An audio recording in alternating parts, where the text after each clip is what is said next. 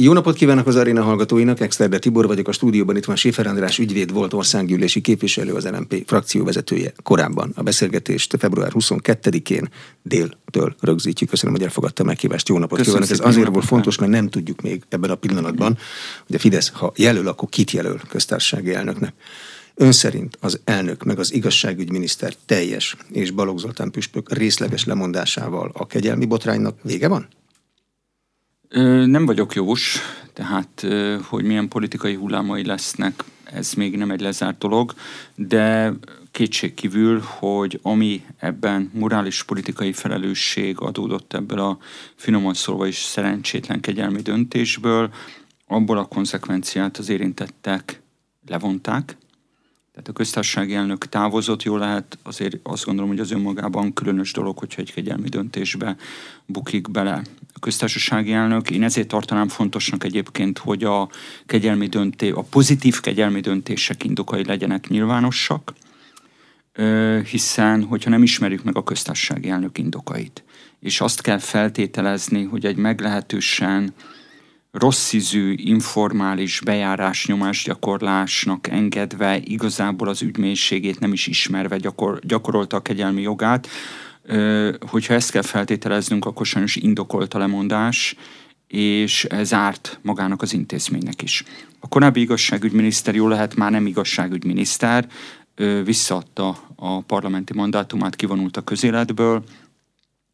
A közben járó püspök pedig lemondott az egyházi tisztségéről, tehát ez a része a dolognak el van varva, ha úgy tetszik. Egyik egyházi tisztségéről püspök Egyik. maradt. Jó, de én meg miután nem vagyok egyháznak a tagja, híve, én ezt nem is szeretném különösebben kommentálni, viszont azért az figyelemre méltó, hogy egyik oldalon a, tehát ez az egész botrány, azért most túl Novák Katalin hibáján, az Indo, a, a, túl azon, hogy még mindig nem tudjuk pontosan, hogy milyen ismérvek alapján jutott az elnök asszony arra a döntésre, amire. Azért is következhetett be ekkora botrány, egy ilyen belpolitikai válság, egy kegyelmi döntésből, ami mondom még egyszer meglehetősen rendhagyó, mert a pedofil ellenes fellépést a Fidesz tette politikai termékké 21 júniusában jól lehet. Ez egy konszenzusos, egy nemzeti egységet teremtő téma kellene, hogy legyen. A gyermekvédelemből is politikai terméket faragott, sőt nem csak belpolitikában, hanem az európai színpadon is. És a Fidesznek az elmúlt két-három éves politikai kommunikációja gyermekvédelem ügyében. És az, ahogyan a szociális intézményrendszer, benne a gyermekvédelmi intézményrendszer kinéz ma Magyarországon, a kettő között egy írdatlan szakadék tátunk. Tehát, hogy úgy mondjam, a Fidesz kommunikációja és a tettei nincsenek fedésben egymással. Másfelől viszont az is igaz, hogy hát azért itt végigment egy büntető eljárás ebben a gyalázatos Bicskei gyermekotthon ügyben.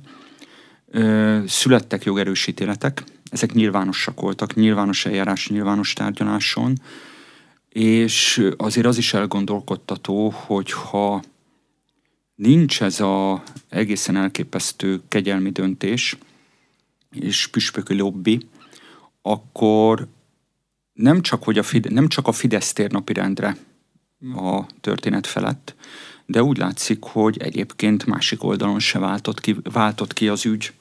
Tavaly, két, három, négy, öt évvel ezelőtt ekkora hullámokat. Ez azért legalábbis elgondolkodtató, ö, azzal együtt, hogy én azt gondolom, hogy minden egyfel, egyrészt minden egyes kegyelmi döntésnél tudniuk kell az állampolgároknak, hogy az államfőt, a kegyelmi joggyakorlóját mi vezeti, másrészt pedig ö, rendkívül visszatetsző az, ahogyan a miniszterelnök reagált a botrányra a hét, annak a hétnek a csütörtökén, tehát hogy korlátozni kívánja a köztársasági elnök ö, kegyelmi jogkörét.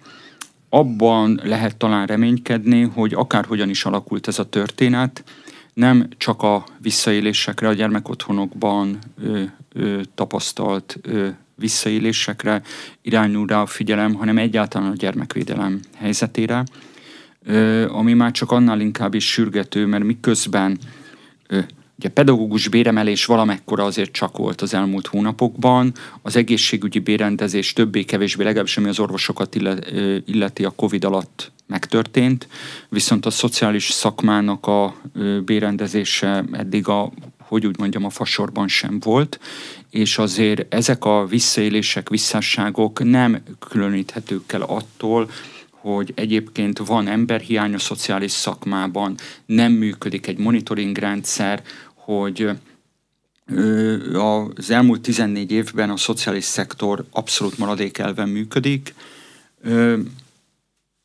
talán ebbe lehet reménykedni, hogy minden rosszban van valami jó, és hogyha nagyobb reflektorfény irányul a gyermekvédelemre és általában a szociális ellátórendszerre, akkor talán a kabinet meglépi azokat a lépéseket, amiket 14 éve elmulaszt. A miniszterelnök az ország évértékelő beszédében azt mondta, hogy az ellenzék majd a parlamentben vitézkedhet, amikor meglátja, hogy az alaptörvénytől kezdve a miniszteri rendeletekig hogy fogják átalakítani a gyermekvédelmi rendszert. Ebből mit olvas ki? Konszenzus felé Azt, törekvés? Nyilván nem, és ugye ez azért egy óriási probléma, mert azt látjuk gyakorlatilag évtizedek óta a magyar politikában, hogy amikor az egyik oldal diabolizálja a másikat, akkor meg is terem, előbb-utóbb életre kell a szörny, és meg is teremti a maga, maga valós képét. Arra szeretnék utalni, hogy az, amikor egyik meg másik politikai oldal, de nyilván aki nagy többségben van és hatalmon van, annak sokkal nagyobb a felelőssége, ö, diabolizálja az ellenfelét, akkor nem kell csodálkozni azon, hogy egy idő után az ellenfele gyakorlatilag nem mint egy honfitársára, mint egy legyőzendő politikai ellenfére, hanem mint minden morális összefüggéstől megfosztott szörnyre tekint, jelen esetben a miniszterelnökre és a kormányra. Tehát még egyszer, én azt gondolom, hogy a pedofil ellenes fellépésben nemzeti valóban nemzeti együttműködésre lenne szükség. Ugyanakkor két dolog látszik a miniszterelnöknek az előbb idézett évértékelőjéből. Egyrészt esze ágába sincsen még a botrány hatására sem, hogy a kérdésbe valamiféle nemzeti minimumot hozzon össze. Továbbra is arra törekszik, hogy furkos botként használja az ellenfeleivel szemben. Jó lehet, még egyszer hangsúlyoznám, hogy az egész ügyből Novák Katalin minden hibája, Balogh Püspök mindenféle visszás közbenjárása dacára sem lett volna ilyen erejű botrány, hogyha a Fidesz ö, már 21 óta nem használja az ellenfelei legyalulására furkos botként a gyermekvédelmet, a pedofil ellenes fellépést. Ö, a másik, ami látszik, hogy a miniszterelnök továbbra sem a szembe akar nézni a szociális intézményrendszer benne a gyermekvédelem strukturális problémáival. Gondolok itt például arra, hogy 23 évesen az utógondozásból úgy jönnek ki állami gondozottak, hogy hiába van a számlájukon egy ránézésre csinos összeg, egyáltalán nincsenek tisztában azzal, hogy ezzel hogy lehet felelősen gazdálkodni, és sorolhatjuk tovább a problémáit ennek a rendszernek, hanem egy politikai látványpékséget üzemeltet. Tehát amikről a miniszterel, amiket a miniszterelnök sejtetni enged lépések, ezek továbbra is kizárólag a belföldi használatú politikai kommunikáció szabályai szerint lesznek megszerkesztve, független attól, hogy egyébként ennek az intézményrendszernek mik a valós problémái és valós igényei. Tehát sem sem nemzeti minimumra nem törekszik a miniszterelnök kétharmad birtokában, nemzeti minimum elérésére az ügyben, sem arra, hogy a szociális intézményrendszer, a, a szociális szféra valós problémáival nézen szembe, a politikai terméket próbál folyamatosan faragni a, a válságjelenségekből. Ön szerint fog az számítani valamit, hogy ha kiderül, hogy kigyőzte meg Novák Katalin köztársasági elnököt, mert ő a lemondó beszédében úgy fogalmazott, hogy ő abban a hiszemben volt hogy ez a kegyelem ez indokolt. Hát ahogy most kívülről az ember összeteszi a mozaikokat, nyilvánvalóan Balogh Püspök volt, aki meggyőzte ami, hát ha ez tényleg így van, mondom, ezt most így kívülről, ahogy a mozaik kockák összeállnak, a botrány azért is botrány, most túl azon, hogy az alapul fekvő cselekmény mennyire gyalázatos, mert kicsit a tízes évek Oroszországát idézi, amikor Rasputinnak ilyen ereje volt a cári udvarban. Tehát az, hogy egy mindenféle közjogi felhatalmazás nélküli egy, egyébként egyházi előjáró ilyen befolyással rendelkezzen a legfőbb közjogi méltóságra, ez el, eléggé elképesztő, már csak azért is, mert Balogh Zoltán két évet eltöltött Mádl elnök úr hivatalában. Tehát Balogh Zoltán nem csak, hogy ő hosszú ideig volt egy meglehetősen nagy tárcának a felelős vezetője, több ciklusos parlamenti képviselő, aki azért egy, hogy mondjam, nem csak egy rendkívül okos ember, hanem egy kipróbált tapasztalt politikus, azzal is tisztába kellett lennie, hogy hogyan működik egy elnöki adminisztráció. Tehát akár Mádló elnök úrnál, akár konkrétan Sólyom Lászlónál. Persze voltak tanácsadók, voltak, akik ö, adtak ötleteket, ö, konkrét emlék idéződik fel Sólyom professzor úrnál, hogy én neki mondtam egy ötletet, annak idején ő bólogatott, nagyon megköszönte, majd a történet visszament a hivatalba, és az illetékes főosztály elkészítette egy javaslatot, ami nem nagyon hasonlította arra, amit a, az okvetetlenkedők, abban az esetben például én elmondtunk. Tehát Balogh Zoltánnak tisztába kellett lennie azzal, hogy mekkora felelősséget visel Novák Katalin, Balogh Zoltánnak pontosan tisztába kellett lennie, hogy független attól, hogy ő ismeri K. Endrét, feleségét, mit tudom én, ugye Balogh Püspök sem nyilatkozott erről világosan sajnos, de pontosan tiszt, tisztába kellett lennie Balogh Zoltánnak, hogy milyen politikai kockázat van, nem csak a Novák Katalinra, az elnöki intézményre, és egyébként a saját politikai oldalukra nézve egy ilyen, egy ilyen kegyelmi ügynek, milyen botrány lehet belőle. Ö, és külön kitérhetünk arra, csak ez már elágazik az eredeti kérdéstől, hogy már amikor Novák Katalint jelölte Orbán Viktor, én valahol megemlékeztem arról, hogy Ugye mindenkinek a fülbevalók jutottak eszébe, a narancsszínű fülbevalók, de hogy Orbán Viktor egy írdatlan kockázatot is vállal Novák Katalinra, Novák Katalinnal, és az egyik kockázat pontosan az, hogy Novák Katalinnak azért a politikai tapasztalata nem csak az elődeihez, hanem Balogh Zoltánhoz képest is csekély volt. Na most ö, ö, Normál esetben az elnöki hivatal úgy működik, hogy például egy kegyelmi ügyben az alkotmányjogi főosztály, amit megkap az igazságügyi tárcától, abból készít egy előterjesztést az elnöknek. És az elnök ennek alapján hoz egy szuverén döntést. Na most itt ezek szerint a hivatali adminisztráció ki lett kapcsolva ebből a történetből. Félre lett téve az, hogy egyébként az igazságügyi tárca, ha minden igaz, nem javasolta a kegyelemre K. Endrét, és gyakorlatilag egy informális csatornán keresztül születik meg egy ilyen döntés, és még egy befejezve ezt az egész okfejtést, hogy ha ez tényleg így történt, ahogy a mozaik kockákat a külső megfigyelő összerakja, akkor ez tulajdonképpen az egész Orbáni rezsim, tehát az egész NER-nek a személyközpontú ö, működtetéséről mindent elmond. Tehát amikor a, az egyes informális személyi befolyások sokkal fontosabbak és előbbre valók, mint az intézmények, az intézményelv. Tehát ezért is nagyon tanulságos ez az egész botrány. Beszélgetésünk idején a Fidesz új köztársasági elnök jelöltjét, Fidesz KDNP új jelöltjét még nem ismerjük, mert nem jelentették be. Az ellenzék azonban már javasolt embereket, párbeszéd, Kaltebba Kérnőt, LMP, Hak, Pétert, Mi Hazánk, Csat, Magdolnát. Mit gondol a jelölésekről? Azt gondolom, hogy az ellenzéki pártoknak egy jelölési helyzetben, ha már letették, ugye erről a, éppen az egyik ellenzéki frakcióvezető kimerítően beszélt a minap, ha már letették a képviselői esküt és becsekkoltak a tisztelt házba, ha megnyílik egy személy jelölés az ellenzéki pártoknak, akkor is, hogyha nincs meg a kellő mandátum számuk, politikailag racionális lépés benevezni ebbe a jelölési versenybe.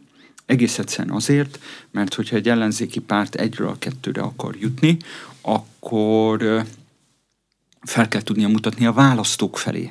Tehát furcsa mód, hiába a parlamentben zajlik ma a jelölés, nem a parlamenti képviselőtársak, az ország közvéleménye, a választók, a potenciális választóik számára föl kell mutatniuk a kompetenciájukat, tehát a három frakció én azt gondolom, hogy teljesen racionálisan járt el, mert ezzel valamennyire polírozni akarják magukat, vagy profilori, na szóval, hogy meg akarják mutatni a saját arculatukat, föl akarják mutatni azt, hogy, rendelkeznek a holdudvarukban, még a legmagasabb közjogi méltóságra méltó ö, figurával is. És azért azt ne felejtsük el, hogy most gyakorlatilag már egy LP választási kampányban vagy annak a küszöbén vagyunk, tiszta arányos választás, ugye ez nem igazán van egyébként Magyarországon, eh, ahol az ellenzéki pártok egyszer mind egymásnak is ellenfelei. Tehát most Miközben nyilvánvaló, hogy a Fidesz kétharmada mellett már első fordulóban az lesz az elnök, akit Orbán Viktor ajánl, hiszen a Fidesz és a Fidesz frakció alapszabálya az ő kezébe tesz le minden személyi kérdést az államfőtől a választókerületi elnökig. Semmi értelme, hogy 40-en közjogilag érvényes jelölést tegyenek le, miközben miközben ugyanannyi az esélye, hogyha 40 képviselő ajánlja, mint hogyha nincs meg a jelölés, tehát zéró. Ugyanakkor egymásnak is most versenytársa június 9-ig mindenképpen, tehát ebből a szempontból szerintem ez egy észszerű döntés, és mind a három jelölt olyan, aki nem szorosan vett értelemben pártpolitikus, valamilyen szempontból méltó erre a tisztségre. Ugye leginkább Kaltenbachnak van kötődése az őt jelölő formációhoz, de hát ő meg már viselt független közjogi pozíciót. Nyilvánvaló számomra az én világlátásomhoz Csat Magdolna világképe, főleg az elmúlt, amiket az elmúlt 5-10 évben írt gazdaságpolitikáról, ez áll hozzám a legközelebb. Ráadásul egy olyan életútja van, amivel kapcsolatban a kormányoldalnak ha egyáltalán olyan helyzetben van, hogy megizzaszthatja őt a sajtó vagy, vagy ellenzéki képviselő, nagyon meg kell tudnia indokolni, hogy miért nem fogadja el Csat Magdolna szemét, de egyébként Hak Péter és Kaltenbach Jenő is olyan figurák, ugye Kaltenbach, vagy Hak Péter egy, egy emblematikus rendszerváltó figura, egy kitűnő jogász professzor, Kaltenbach Jenő volt már ombudsman, akik azt gondolom, hogy most szimpátiától, antipátiától, politikai világlátástól függetlenül nyilvánvalóan méltóak arra, hogy legalább jelöltek legyenek erre a pozícióra. Egy pártokon alapuló demokráciában pártoktól távolabb álló jelölteket köztársasági elnöknek jelölni. Abban mi a ráció? Hát az a ráció, hogy ö, az alkotmányos definíciója a köztársasági elnöknek az, hogy egy, egy kételemből álló definíció van, hogy őrködik az államszervezet demokratikus működése felett, és megtestesíti, az utóbbi van előbb, megtestesíti a nemzet egységét. Miután ez a differencia specifikája a köztársasági elnöknek Magyarországon, nem véletlen, hogy a rendszerváltás pillanatától még a pártok is szívesen gondolkodtak egy olyan figurába, aki egy picit elemelhető a pártól. Ez annyira így van, hogy még Gönc, tehát az MDF-SZDSZ politikai megállapodás esetén is Gönc személyét ugye azt mondják, hogy Antal József egyen jobban szerette volna, mint az SZDSZ ügyvívő testülete, még 90 áprilisában, májusában. A Fidesz végig 95-ben is Gönc ellenében már Mádl Ferencben gondolkodott, és Mádl Ferencet emelte elnöké, aki legalábbis proforma soha nem volt semmilyen pártnak tagja.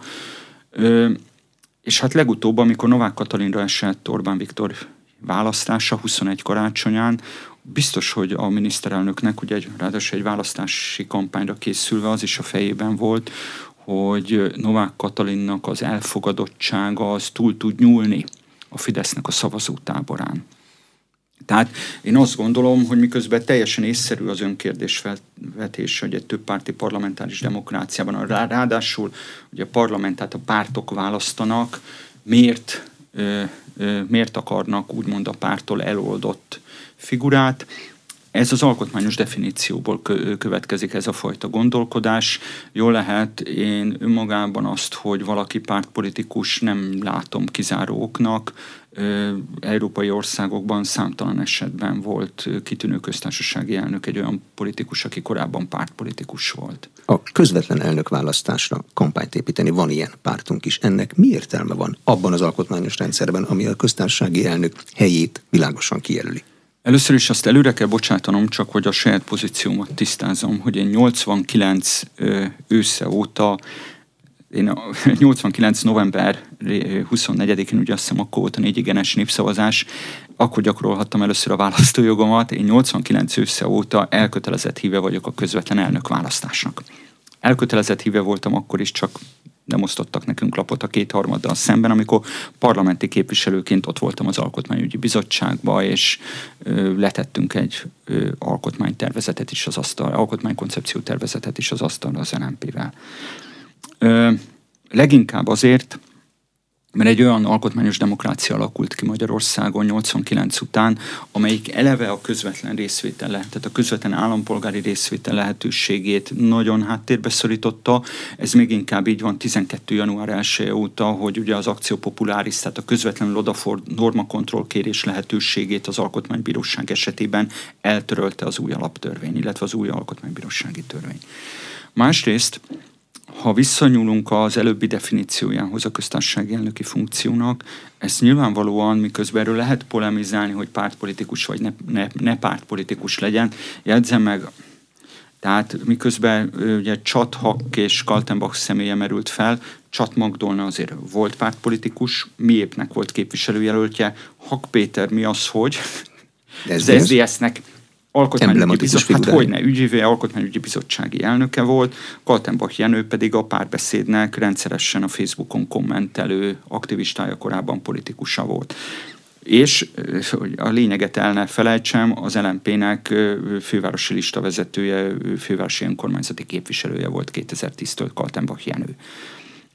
Na most, ráadásul, bocsánat, hogyha kicsit most kicsatolok a, ebből a kérdésből, azért túlzásokba se es, tehát miközben én azt mondom, hogy a definícióból az következik, hogy egy kicsit a aktív pártpolitikától elemelt, vagy egy párt táborán túlnyúló figura legyen, és furcsa mód narancsfülbe való ide, pártalelnökség oda, Orbán nem véletlenül választotta 21. decemberében Novák Katalint, Gönc Árpád úgy lett köztársasági elnök, hogy az SZDSZ budapesti lista vezetőjeként bekerült a parlamentbe, és az SZDSZ ügyvői testületének tagja volt. Mádl Ferenc ugyan soha nem volt pártag, de ő Antal Boros kormányok minisztere volt 90-94 között végig, 94-es bukás után pedig a Polgári Együttműködés Egyesület vezetőjeként aktív és oroszlán részt vállalt abban, hogy Orbán Viktor át tudott zsilipelni a jobb középre. Be tudta foglalni az antali örökséget, ha úgy tetszik. Sólyom Lászlót annak idején ugyan pont az, azzal az érvel is ajánlottuk az országgyűlési képviselők figyelmébe a védegylet képviseletében, hogy nem pártpolitikus, na de Sólyom László úgy lett alkotmánybíró 89 novemberében, hogy a kerekasztal tárgyalásokon nem csak, hogy MDF delegátus volt, az MDF elnökségének is tagja volt. És hát ugye Schmidt Párról, Áder Jánosról, Novák Katalinról ne is essék szó ebben a tekintetben. Tehát magyarul én azt gondolom, hogy a közvetlen elnökválasztás, akár pártpolitikus, akár nem pártpolitikus jön ki a nap végén a versenyből, az azért is szerencsés, mert ezt az egységteremtő és a demokratikus működés felett örködő alkotmányjogi tolvajnyelven regulatív hatalmi ági szerepét az elnök annál nagyobb erővel tudja ellátni, olykor csak nyilvános megszólalásaival, de mégis az erkölcsi súlya annál nagyobb, minél kevésbé van kiszolgáltatva egy aktuális kormánytöbbségnek. Jegyzem meg, az alkotmánybíráknál se véletlenül törölte el az 11-es alkotmányozás az újraválaszthatóságot, hogy egy alkotmánybíró se feltétlenül az legyen a fejébe döntéseknél, hogy ő kampányol az újraválasztás érdekében. Tehát, hogy én ezt ahhoz, hogy ez a regulatív hatalmi ág hatékonyan működjön, szerintem szerencsés elemelni a mindenkori kormánytöbbségtől olyan hogy kizárólag a mindenkori kormánytöbbség kezébe lenne letéve, hiszen ha nincs a Fidesznek kétharmada, ugye Áder újra választásánál nem volt, második fordulóban 50 plusz egyel simán áttól a kormánytöbbség azt, akit akar. A kontinensen mindösszesen öt ilyen ország van, lettek mi magyarok, Koszovó, Albánia és Málta. Tehát ahol közvetlen elnökválasztás van, ott is van még egy csavar a történetben. Például olaszoknál, németeknél az alsóházi kormánytöbbségnél szintén nagyobb hogy mondjam, merítésből kell bizalmat nyerni a leendő államfőnek.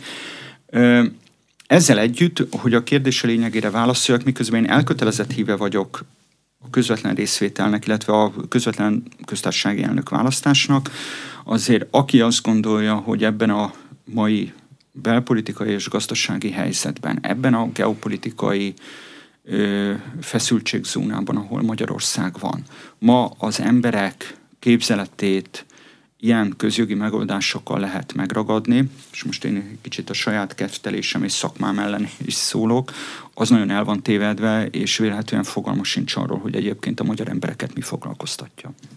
Köszönöm. Sifer András ügyvéd volt országgyűlési képviselő volt az Inforádió arénájának vendége. A beszélgetést február 22-én 12 órától rögzítettük.